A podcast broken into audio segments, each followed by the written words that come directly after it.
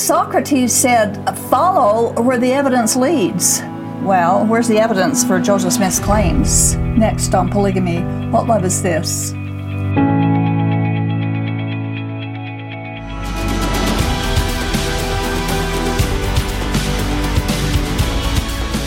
This is the second part of our interview with Kathleen Melonakos. She was here last time as we discussed her experiences at the recent July Sunstone Conference and some of the activities and topics that they covered. This time, we want to talk more about the book that she has authored, and um, we're going to introduce her and the book, and then we'll talk uh, more about what's inside of it. So, thanks again for coming, Kathleen. Appreciate Thank it. Thank you for having me. I really appreciate it. And you did a lot of work coming up with this uh, big book that you've written. Yeah. I remember when you were writing it and you just traveling all over from place to place, just picking up on the information that the evidence led you to. Yes. And, And- I one lead would lead to another and and then I'd find another source and and sure Mm-hmm. enough there was a lot of evidence Yeah. that could not be And your Hidden book anymore. Is, and your book is full of the footnotes. It's got the references, the resources that you used, and and all that. So it's not stuff that you've made up and put in the book just to to blacklist Joseph Smith or anything like that. It's Oh, actual no, evidence this is that you primary sources from the 19th century from both within and without the church. I mean, there's, I went to mm-hmm. courthouses, to libraries, to archives, mm-hmm. and then there's a lot of books online now that you don't even have to leave your home. Right, that's true. But, so, but there's records in the church itself. And Joseph Smith said himself on, on quite a few occasions about, he talked in his notes or, you know, about the, there, you find it in the records themselves about the counterfeiting. There's a lot there. Okay, so so it's been a couple of years since you wrote the book. Um, explain to our viewers where they can get a copy of of your book, and then of course the name of the book of your book. It's secret combinations because that's what it was. Uh, evidence of early Mormon counterfeiting from 1800 to 1847. So they can obtain it online at Amazon.com or UTLM.com at Sandra Tanner's bookstore or at Benchmark Books or MormonCounterfeiting.com, uh, my website. Uh, or you might run into me at a Sunstone or another conference or And then, contact me yourself. yeah, absolutely. Now you've got the dates there, 1800 to 1847. 1800 was before Joseph Smith was born. 1847 is after he died. So this Right. counterfeiting was going on all during those years in early America, correct? Well, yeah, there was so much evidence in Nauvoo be, when they were really powerful. I mean, they had 18,000 followers, and, and Joseph Smith was the head of all the government. That, I, you know, and the, and the federal indictments came after he was killed. Uh, but there was so much that was going on then. I said, I wonder if it went on earlier than that. Mm-hmm. And sure mm-hmm. enough, you can trace it back to Joseph Smith Sr. Senior. and Lucy. Mm-hmm. They were, and William Cowdery Jr., Oliver's father.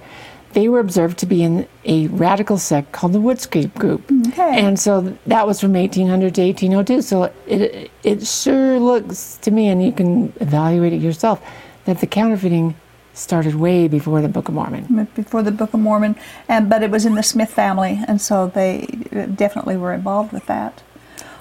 On page mm. 20, you write, and I quote, some Mormon believers, when they become disillusioned with Mormon contradictions, automatically reject Christianity. It's one of the aims of this work to explain Mormonism's relationship to biblical Christianity in early America so that modern investigators can understand from whence the ideas ca- came and evaluate them separately. In order to tell this story, I had to make it a history, not only of events and personalities, but of ideas and culture in early America as well. That's the aim of your book, mm-hmm. the, the purpose of the book. Is that correct? Well, one of the major aims, because so many people become disillusioned with Joseph Smith and Mormonism, but they just they they equate Mormonism with the only true church, mm-hmm. which he claimed it was, the mm-hmm. only true Christianity. Right.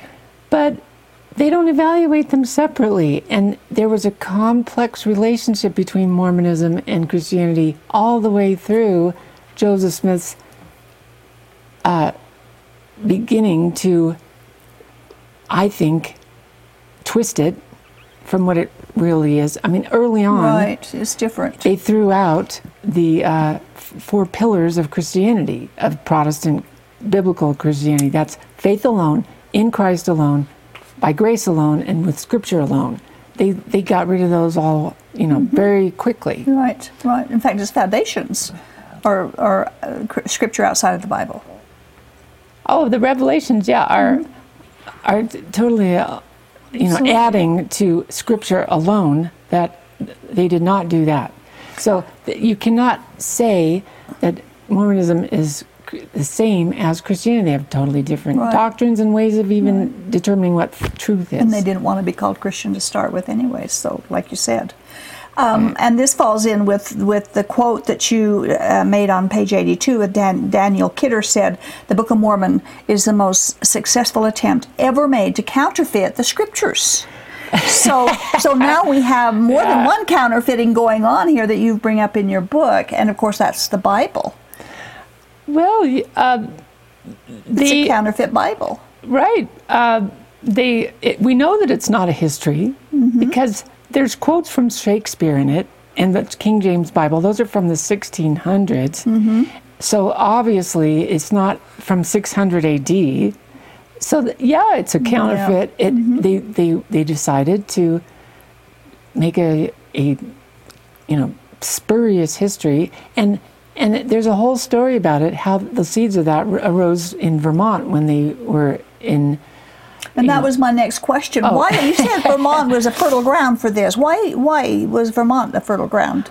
well for it was fascinating because you can find you can trace the ideas back to what was happening at Dartmouth College and it had been founded in 1769 and funny enough uh, you know the the grandfather of Joseph and Hyrum Smith was one of the main founders of Dartmouth College. His name was Professor John Smith. He he spoke ancient languages, four or five of them, and he knew how to translate the Bible. He taught other ministers, uh, but he did not stick with the Bible either.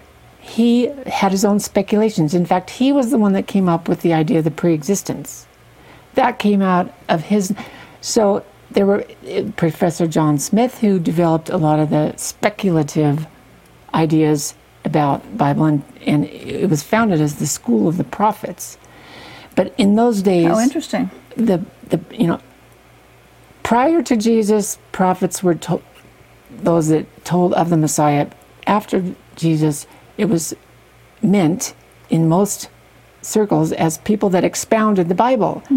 That a Mm-hmm. Right. prophet was someone that Right. talked about the Messiah, Jesus, as recorded in the Bible. Mm-hmm. So, but but there were these other radical sects that grew up in radical towns in eastern U- United States, uh, who they had self-proclaimed prophets that would go outside the Bible to you know, and like I said, they threw out Protestant Christianity, Scripture alone, faith alone, grace alone, Christ alone. right. They demanded strict obedience from their followers, and they had all these other revelations, what they called. So at Dartmouth, there was Professor John Smith, and there were three other main thinkers that we can we can determine their ideas ended up in Mormonism. Smith, uh, a man named E- Eden Burroughs, who had a son named Stephen Burroughs, who was who his his his son Stephen posed as a counterfeiter. I mean, posed as a preacher, but then he was really a big time counterfeiter behind the scenes. So he would fool people into thinking that he was a pious Christian preacher, but he was actually heading up this big counterfeiting network hmm. and fooling everybody. And so that, that he wrote a best-selling book and made a lot of money. Then there was Solomon Spaulding who came up with the idea of a. he he said he, boasted he could write a spurious history and have it be passed off as history by all except the most learned historians. Uh, and then we have a record of Joseph Smith Sr. boasting the same thing. So that was where that idea came in. Maybe he maybe he So just, Joseph Smith was influenced by all this. Well, Joseph Smith Sr. from- and Lucy lived in that Yeah. area for 10 years, and their son Hyrum attended Dartmouth College, the prep school for Dartmouth College, and they were all in the same building. Very small class, 30, 30 were in the graduating class, so they would have all known the other professors and and the other uh, person who they borrowed from was Reverend Ethan Smith, who he was the main proponent of the idea that the that the Hebrew that the Native Americans were descended from the Hebrews. So they you have all those ideas that they drew from and and uh, And you find it in the Book of Mormon. yeah, it's you find it in early Mormonism. Mormon That's where they got all the seeds, you know, that were sown. Well, let's get into some of the things that they did. Uh, Alvin, you write, were Alvin and Joseph and Hyrum, who are all brothers. Uh, what they would do is that they would run this scam where they told people that they would help them find lost property with their seer stones. But in reality, what they had done is they had stolen the property from these people and hidden it. And so they knew where it was. And so these guys said, okay, go find it with your seer stones and I'll pay you for it. And so they found it because they had stolen it and hidden it away themselves. Right. So this is the scam that they're involved. In it doesn't take anything supernatural Right. to hide some, you know, steal somebody's property, hide, and then, uh, well, I know where it is, Yeah. and and then that'll be a hundred dollars or however however and, much. and then they think they've got these supernatural powers and they're making. People fell for it, but it was not a. They did not come up with that trick themselves either. Stephen Burroughs, the big counterfeiter, started out his life of crime the same way. Hmm. So did a major counterfeiter in England. So they were networking along with these different, crim, you know, crime networks, and, and it it. Joseph Smith Sr. got named in two counterfeiting cases in 1807, and Stephen Burroughs was Hmm. running this big counterfeiting network, so he must have been a runner or a Some, passer somewhere involved with it. involved yeah, with Stephen yeah. Burroughs. And so, yeah, it was not a no, new trick. So they were doing this conjuring and these uh, psychic things, and and in fact, well, I, I guess I'll quote from page 118, which kind of explains it better. Uh, but God has prohibited this kind of activity, by the way, Oh, in the Bible. course. He's he's he's uh, prohibited conjuring, psychics, witchcraft, and all occult activity. Yeah, thou shalt not steal is one of them. In fact, Joseph Smith did uh, almost everything God prohibited, it seems. But anyway, yeah, delving into the occult is The not occult. allowed. Um, anyway, you, you wrote on page 118 with Joseph Smith acting as the leading conjurer, the money diggers would then hold midnight sessions and seek to contact the spirits that guarded the treasure using methods gleaned from occult books and witchcraft manuals. Some of these books have been handed down among the early Latter day Saints for many generations. Smith was quite successful at persuading prosperous but credulous farmers to pay for teams of diggers' expenses for months or even years, but he always had to come up with a new story as to why no treasure was found. Okay, Right. so so that's the scheme. That's and that and it was successful. It was prosperous. And he was not the first one to come up with that either. There was a man named Ron, Ransford Rogers who was a distant cousin of his who would do this. They would uh, have these elaborate rituals, you know, at four steps gain the investors, small group of elite and, you know, prosperous farmers that would uh, put up the money, and then they would ha- hold these man- midnight seances where they would conjure the ghosts and do these rituals, and the alcohol would be f- freely flowing, and Joseph then- Smith. and meanwhile, meanwhile, the investors would be paying their invest their expenses for months. You know, they would go for up to a year, two years sometimes, conjuring the ghost. Oh, it's going to be just that over. You know, the next time we do it, it is the ghost will be appeased and we'll be able to get the treasure. Ninety percent of people were farmers back then, and so this would have been like hitting the lottery. You get you find buried treasure in your mm-hmm. backyard, but uh, You mentioned that he even Just- offered, as he wanted, talked about offering a human sacrifice for one Oh, of these yeah. deals. Well- he never really did it though. Well, we he? don't know because in in chapter in the chapter in my book on Oliver Harper, it there's evidence that there could have even been a murder. So, but we don't know. Yeah. Um, but people said that the money digging group that was that Oliver Harper was employing, which included Isaac Hale, his uh, jo- Joseph Smith Sr. and Jr. that were boarding at Isaac Hale's house, and the next door neighbor Jason Treadwell, who was his he, he was a convicted murderer of Joseph Smith's employer, who was Oh, paying all this money What to, a what to a uh, web they conjure the there. ghosts, and he paid. You know, he he worked for him for two years, and this is according to credible sources Mm-hmm. like Susan Blackman, who wrote the history of Susquehanna County. Well, again, And you've got all the footnotes in here. You've got all the references for anybody So- that wants to check you out. after two years and two thousand dollars, Harper said, "No more. I'm not going to spend any more." And shortly after that, he's murdered by one of somebody that was hanging around in the Mm. money making group.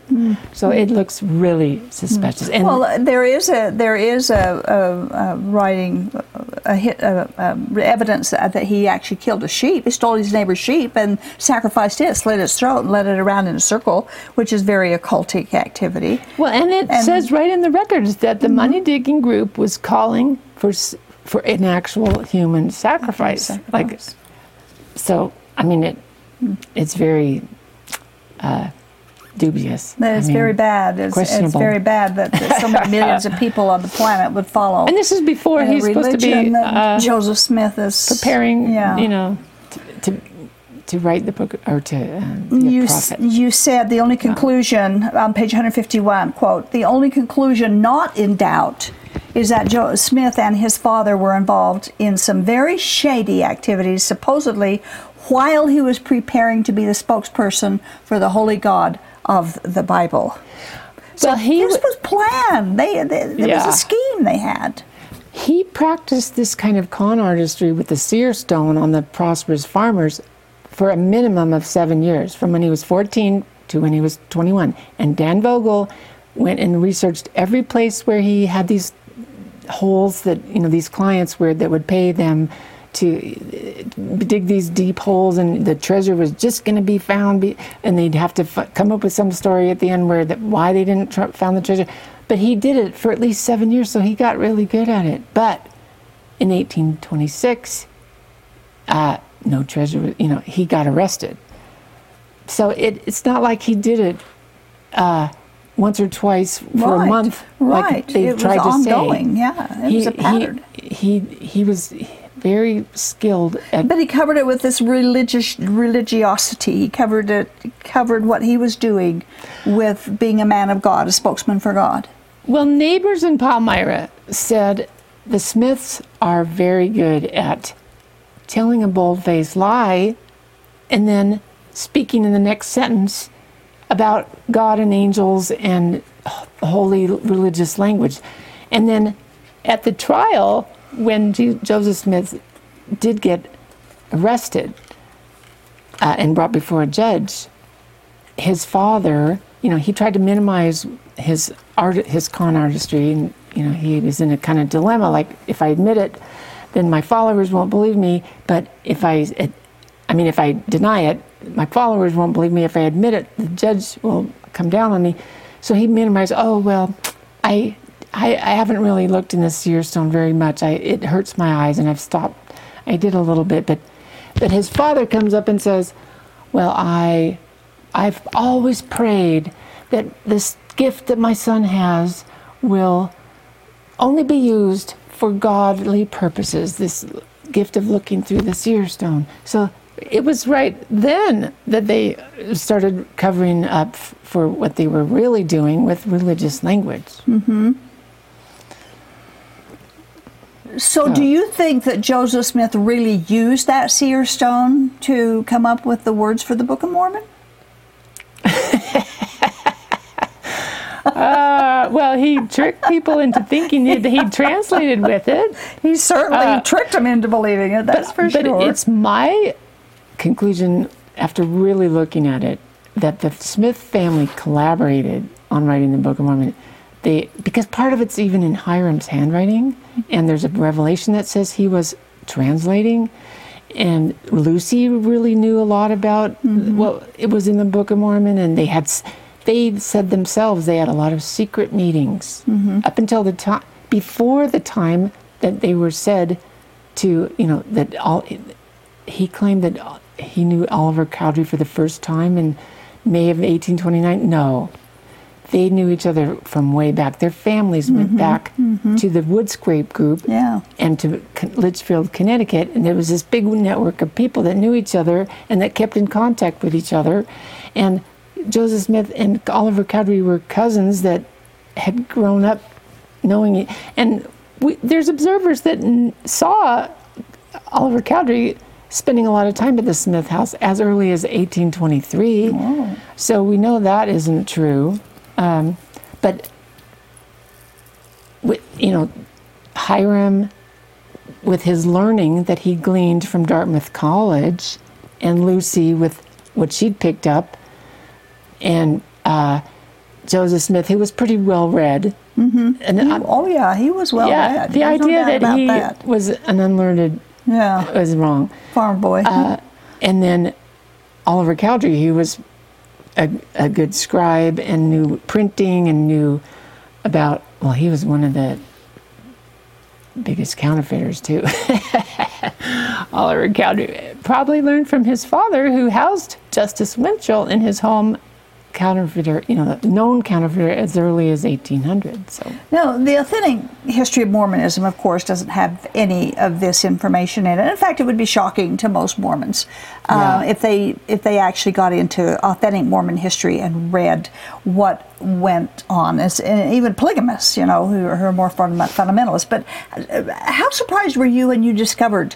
All of this going on when you first discovered all this going on in Mormon history, because you were once a Mormon yourself. Well, yeah, I my his my ancestry goes back to Heber C. Kimball on my mother's side, and back to Thomas Grover, who was uh, J- Brigham Young's right hand man on my mother's side. So So you got the there. How shocked Yeah. were you? How did you was- react when you first discovered all this? I was very shocked. I was, I mean, I knew it was bad. I I had an idea that Joseph Smith had fudged on a lot of things, and and he, you know, the his Book of Mormon wasn't historical. It was 19th century sources, and and but I didn't know the depth of the of the con artistry and the you know mm-hmm. how the depth of what they had done, and but but when you and I and I was actually depressed for some weeks. You know, I I was really saddened because I I was you know I always thought ancestors were pillars of virtue facing Yeah, mm-hmm. facing the pioneer travails and and you know Yeah. going out to the wild wilderness because they were called by God. Right. Well, I And found find out. they were just the opposite. But there were honest preachers in those days. There were honest Christian preachers Oh, that yeah. would get would gather huge crowds. Jonathan Edwards and Charles Finney, and you know they they commanded a lot of respect. So that's how that's why they wanted to pose as a preacher. Well, we're, we're running out of time here. I have a, another. there's lots to say. Yeah. Yeah. I have another quote that I want to to use, and I think it's very important to use this quote simply because it explains more of the style of the early Mormons. Um, on page 337, you said, "Why did the Missourians drive the Mormons from their state?" One reason came from an informant to William Wyl, who quoted Phineas Young, the loyal brother of Brigham Young and longtime best friend Oliver Cowdery of Oliver Cowdery.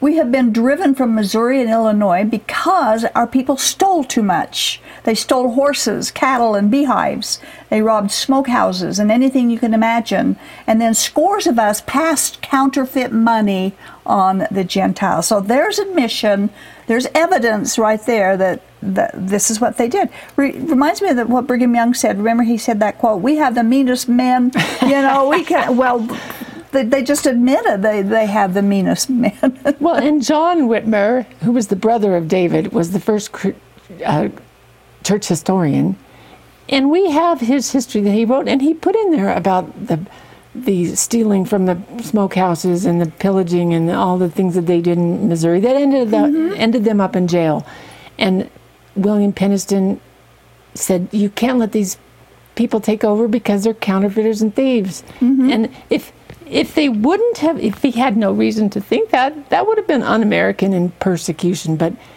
yeah, they learned yeah. early on to call it persecution when people were just Telling calling truth, them to account for their And they still do crimes. that. They, they still do that. The, the polygamy groups do that all the time. They call them to account. The, the last fraud with the FLDS, that $11 million food stamp fraud, they called it persecution. You know, Yeah. we're just being persecuted. Well, He Yeah. learned that from Stephen Burroughs, the big time counterfeiter in Vermont, who Mm-hmm. got away with that by doing that.